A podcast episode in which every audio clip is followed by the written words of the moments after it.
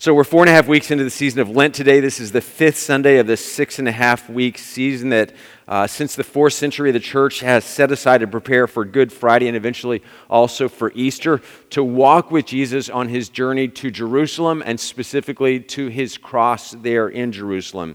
And while Lent has been a season for many people over the centuries to give up things for ostensibly spiritual reasons, for the sake of self discipline, and to get out our comfortable lives closer in touch with the suffering of Jesus as his journey and our journey move him toward the cross.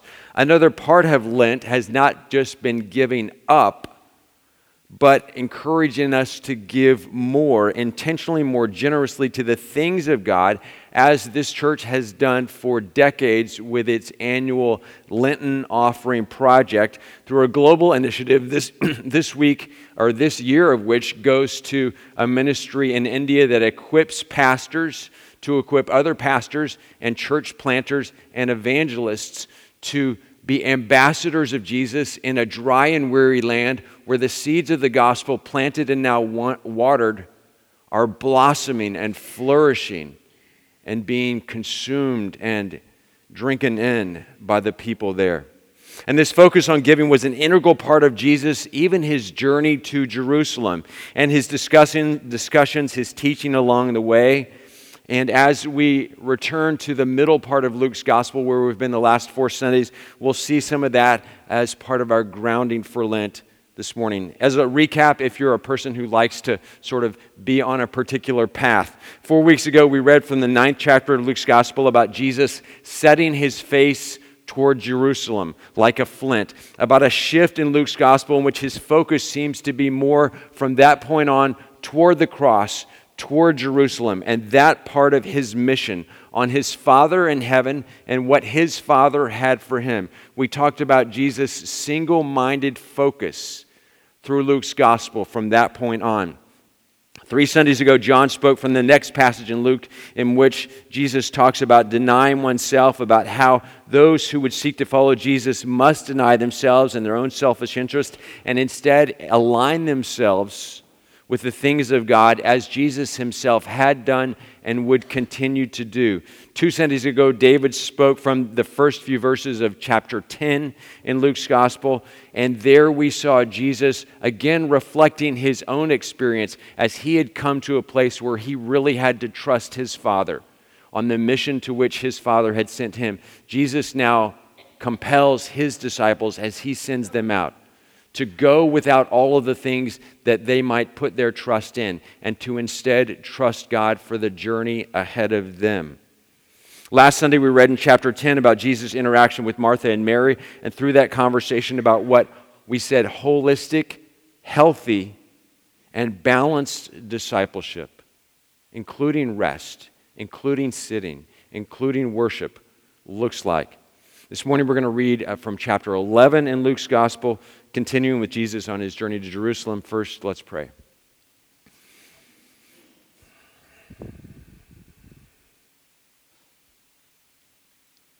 Help us, God, for a few minutes to be like Mary, whom we learned about, talked about last Sunday morning. Help us to slow down, to be attentive Give us the grace of being able to quiet all the noise and voices and distractions and stresses in our lives that maybe have come into this room with us, that we might be attentive to you, to your spirit, and to your word.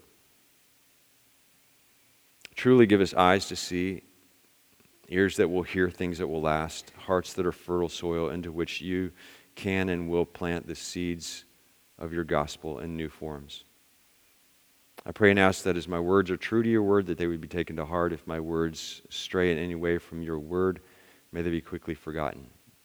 We pray in Christ the Lord. Amen. Beginning at Luke chapter 11, verse 37, listen closely. This is the word of God. When Jesus had finished speaking, a Pharisee invited Jesus to eat with him. So Jesus went and reclined at the table. But the Pharisee was surprised when he knows that Jesus did not first wash before the meal. Then the Lord said to him, Now then, you Pharisees clean the outside of the cup and dish, but inside you are full of greed and wickedness. You foolish people. Did not the one who made the outside make the inside also? But now, as for what is inside you, be generous to the poor, and everything will be clean for you. Woe to you, Pharisees, because you give God a tenth of your mint, rue, and all other kinds of garden herbs, but you neglect justice and the love of God. You should have practiced the latter without leaving the former undone. This is the word of the Lord. A Pharisee invited Jesus into the Pharisee's home to eat with him and Jesus went. And while we may think of the Pharisees as a religious party within Judaism who were often or regularly or always opposed to Jesus as legalists and as some of the bad guys in the Gospels and in Jesus' life, Jesus actually had a lot in common with Pharisees and probably more in common with them than he had with any other any of the other Jewish parties. In addition to embracing the traditions and the practices and the customs of Judaism, and in addition to worshiping with them every Sabbath in the synagogues or in temple. Jesus, like the Pharisees, took the scriptures of the Jewish people very seriously. Jesus had a lot in common with Pharisees, and it was not uncommon for him to enter their homes. We see it over and over just in Luke's gospel to eat with them, which was a sign of fellowship, friendship, oneness. It was not only tax collectors and sinners with whom Jesus ate.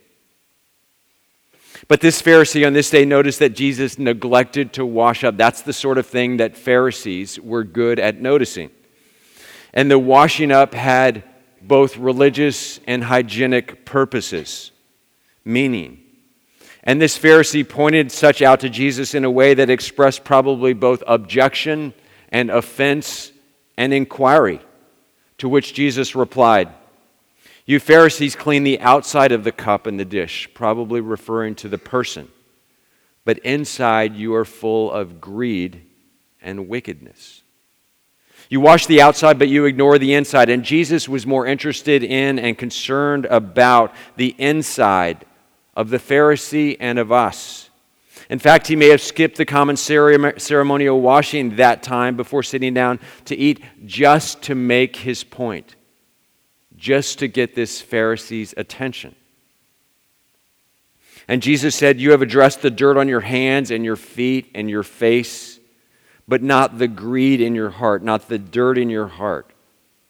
And that's the real problem. That's the greater problem. That's the true problem. And then Jesus speaks what is the first of seven woes here in Luke's gospel. Matthew records Jesus' blesseds.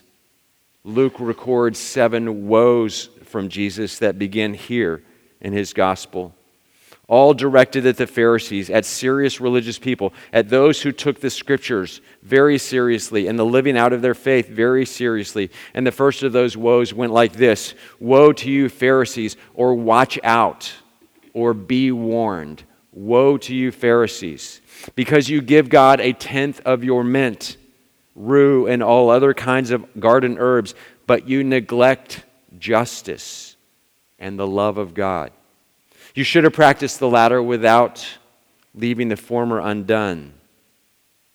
Now, the Pharisees loved the tithe. I mean, they loved tangible rules that they could wrap their arms around. Pharisees loved the idea of the tithe that they saw scattered throughout the Old Testament, their scriptures, our Old Testament. Giving a tenth of one's things to the Lord each year, to the work of the Lord, to the Levites, to the priests to the institutions of God. And this tithing they took so seriously that they even tithed from their gardens.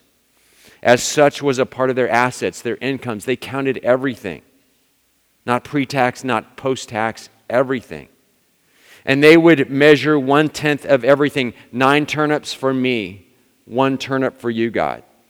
Nine heads of cabbage for me, one head of cabbage for you, God even down to the leaves of mint. Nine leaves of mint for me, one for you, God. But as one can see, the practice of their faith had become this dry system of ledgers, and so spiritual death rather than life. But Jesus' kingdom and life were far more than numbers, more than ledgers, more than credits or hollow religion. But if one tenth is not the standard or the goal or the requirement, where and how does someone who wants to understand giving and how one should give, that's the real question here, isn't it? Where and how can one learn or know about that today or then? I didn't grow up in the Great Depression. Some of you did. A few of you did. With basic, when basic necessities were sparse, when the cupboards were often or sometimes bare. This was my mom's childhood. Her mother and stepfather moved around to remote parts of Texas, driving their old car, pulling a trailer behind, looking for jobs, looking for work. They were hard, hard times. There was time before my parents got divorced when we lived in one of the biggest houses in a little town in Texas. And after they divorced, we, my mom, sister, brother, and I lived in a one bedroom apartment for a while together. But I've never experienced, there was never a time in my life when the cupboards were bare, when we didn't have everything we need, when we didn't have clothes, when we ever missed a meal. I don't know that experience. And yet, despite that fact, I didn't, despite the fact that I didn't grow up in the Great Depression, I seemed to have had from childhood, sort of wired within me, a scarcity mentality. I did not give things away, or at least not easily. I did not eagerly share, I collected things. I had a number of different collections. I accumulated things. I was and I am a saver which isn't always a terrible thing. My unconscious or subconscious thinking was and still is by default that if I give away everything, which felt like a small death growing up, that I wouldn't have anything, which is actually true.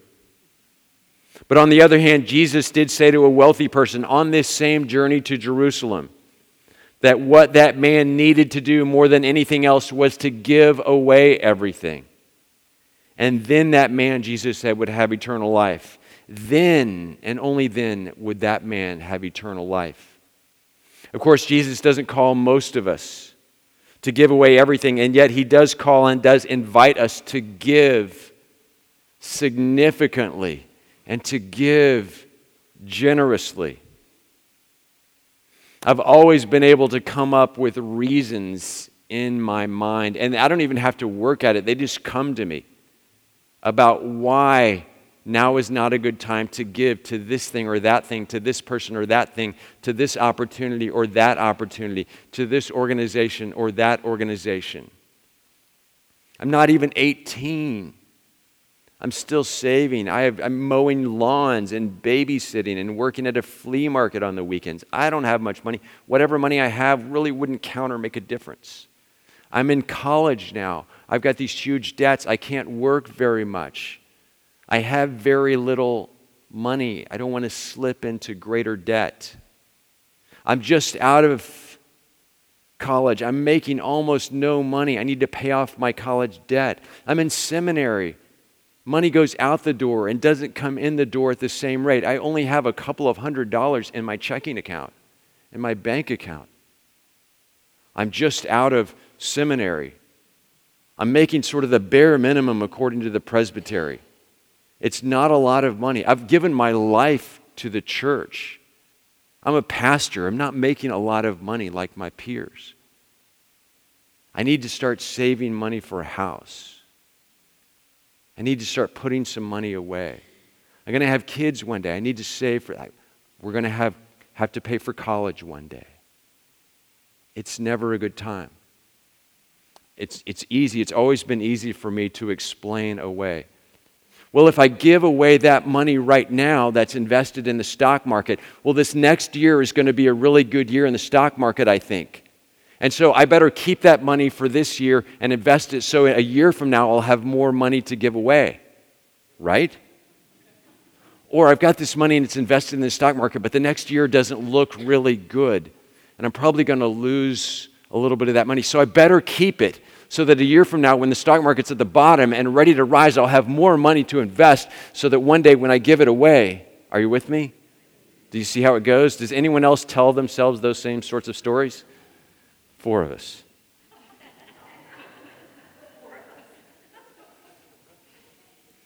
we all need to take the Financial Peace University course. In his letter to the Corinthians, his second letter, Paul references some people in the church in Macedonia who were poor. Who were poor. And he had seen them give generously, and he encouraged them to continue to do so. And he said, The grace of God is upon you. You have received the grace of giving. He's not trying to drive them to the poorhouse or manipulate them but he sees God's grace in their lives and in their ministry and the gospel flourishing because of them. And he encourages them to continue in the grace of giving. How many of us want, ask for, pray for the grace of God in our lives? But that kind of grace too? But that kind of grace also. The word grace is connected to the word blessed in Greek. And Jesus says in the book of Acts, it's more blessed, there's more grace in giving than in receiving. We don't understand that at a young age, most of us. And Jesus says, Don't worry about all of your excuses. I've clothed the flower of the fields and the birds of the air. My Father in heaven knows everything you need it'll be taken care of. Moreover, giving is a way that God shapes us into the image and likeness of Jesus and grows us as followers of Jesus, and better and more than that, opens up his kingdom to us. His kingdom, which you have heard over and over, is at hand. It's here, it's close by, it's available now. I don't know if it's nature or nurture or something else, but different people seem to have different predilections and propensities when it comes to giving and generosity. Each of my four kids is very different in this regard, though they were all raised in the same household and by the same parents. So I'm not sure how a person gets their baseline disposition with regard to giving, but I know how a person can grow in this regard, and it is simply to believe Jesus. And when one believes not just in Jesus, but actually believes and trusts Jesus himself and his words teaching message, I hope we understand the difference. One will give heed to what he says and do what he says. When we believe in Jesus, we believe Jesus. When we believe Jesus, we believe in Jesus and trust him and we'll do what he says. And Jesus said, Pay attention to the greed and wickedness within oneself and wash it out. Actively, proactively, intentionally wash it out. Second, be generous toward the poor. Many of us know Jonathan Edwards only because in college we had to read in an English class his sermon, Sinners in the Hands of an Angry God. Jonathan Edwards was as uh, orthodox theologically as anyone ever has been. Puritanical. He was not a secular humanist.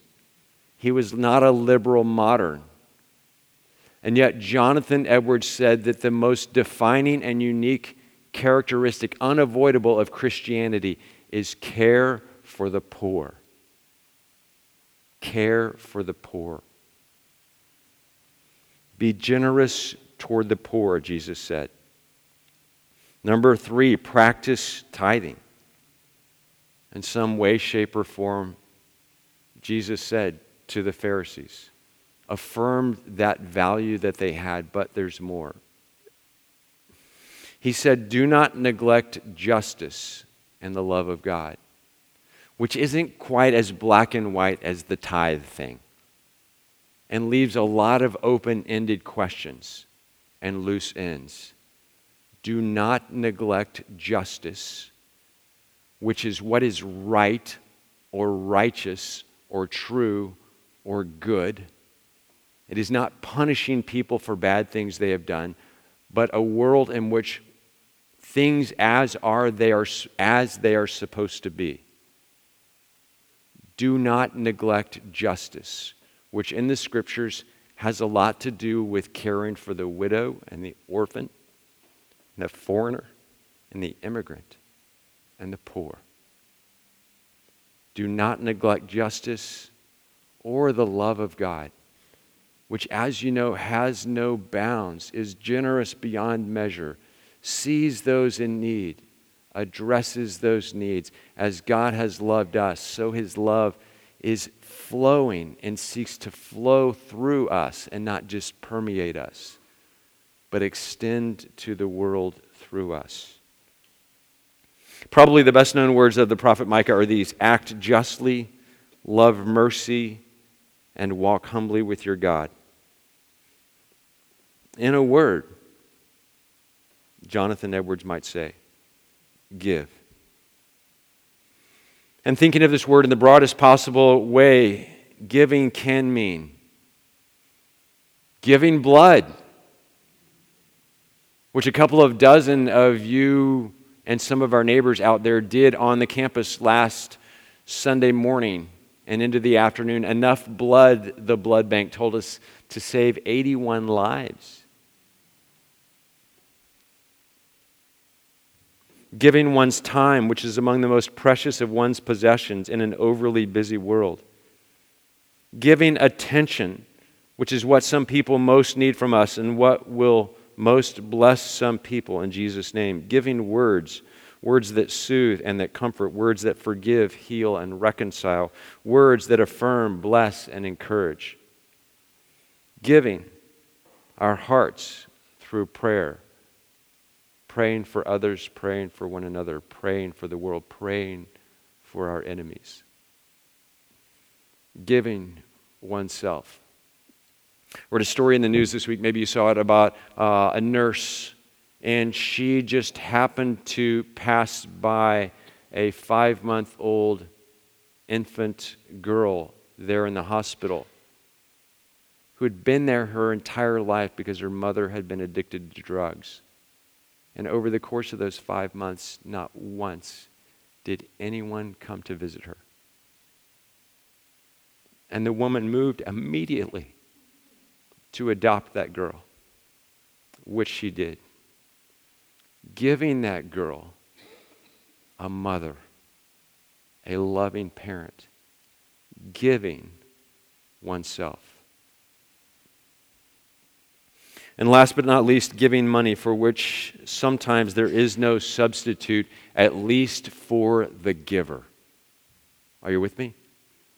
At least for the giver sometimes the one thing that we must give for our own sakes, for our own growth, for our own entrance into the kingdom is money. Just to be clear, I'm not asking you to give to the church, especially if you're a guest this morning, though I believe that giving to the work of God through this church is money well invested, and through such great joy is derived by those who give.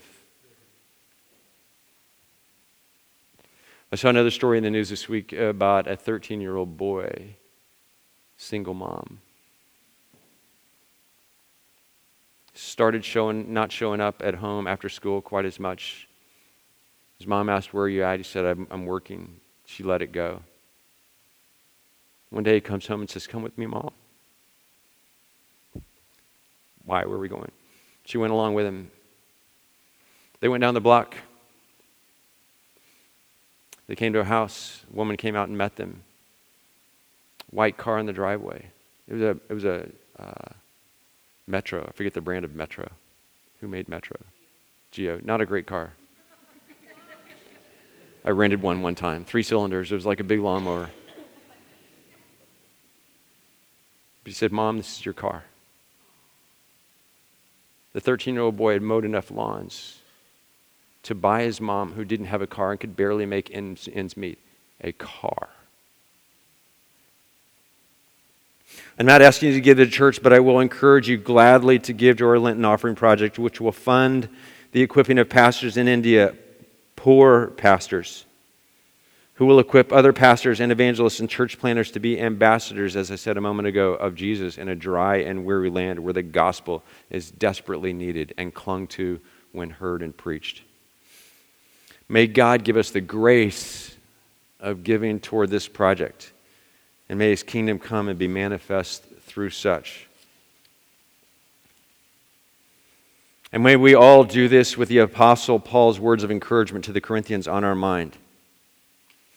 Whoever sows sparingly will also reap sparingly. And whoever sows generously will also reap generously. Each of you should give that what you have decided in your heart to give, not reluctantly or under compulsion, for God loves a cheerful giver. However, in whatever God leads you as an individual to give or as a family to give, do not do so reluctantly or out of mere duty or out of guilt. Absolutely do not. But instead, as you are able, as God leads, in whatever of these ways or whatever amount, give with cheer and give with joy. And next Sunday, when whoever it is calls for the offering, stand up and sing and clap and say, Hallelujah, I have waited for this, this moment all week long. Seriously. Why is that a somber moment in our worship service? Let's practice. Will the ushers pr- please come forward with the baskets? I'd love to see it next week. As we continue through uh, Lent, following Jesus to his cross, hear these words also from the Apostle Paul, also from his second letter to the Corinthians. For you know the grace of our Lord Jesus, that though he was rich, in every way and in everything. Yet for your sake he became poor, so that through so that you through his poverty might become rich. For you know the grace of our Lord Jesus Christ, that though he was rich, yet for your sake he became poor. In other words, he gave and gave and gave and gave and gave, gave everything he had so that we, through his poverty, might become rich. Thanks be to God. Let's pray.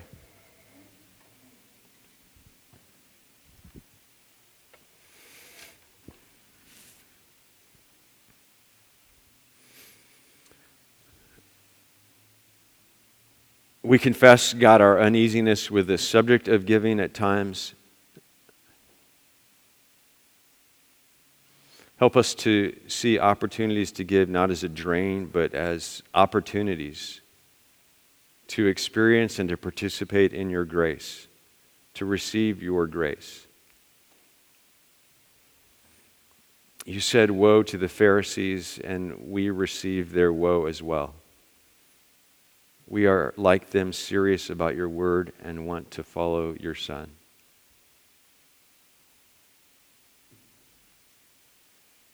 Forgive the wickedness within us and the greed. Free us, liberate us from greed, from wanting, clinging, an obsession with accumulation. Forgive us for ne- neglecting justice, for neglecting your love manifest in the world and through us. Turn us around, help us to repent. Send us on a better way, a better route, a better path. You are the way.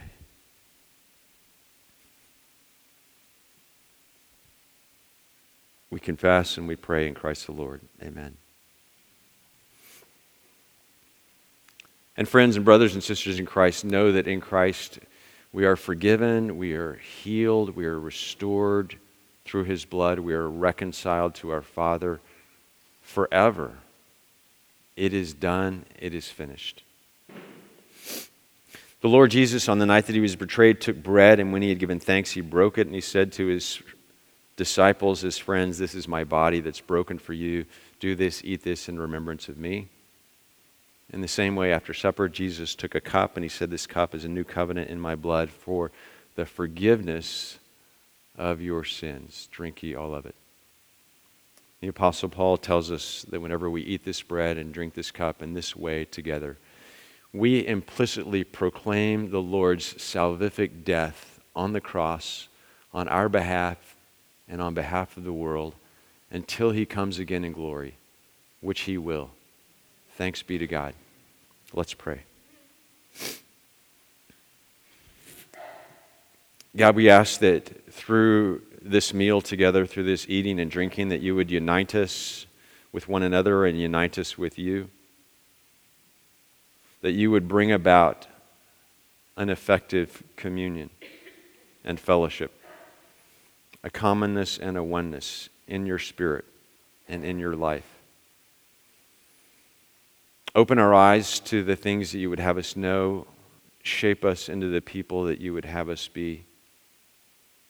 Put the imprint of your grace again on our hearts and our minds and our beings, that we might live wholly for your glory and your name. Amen.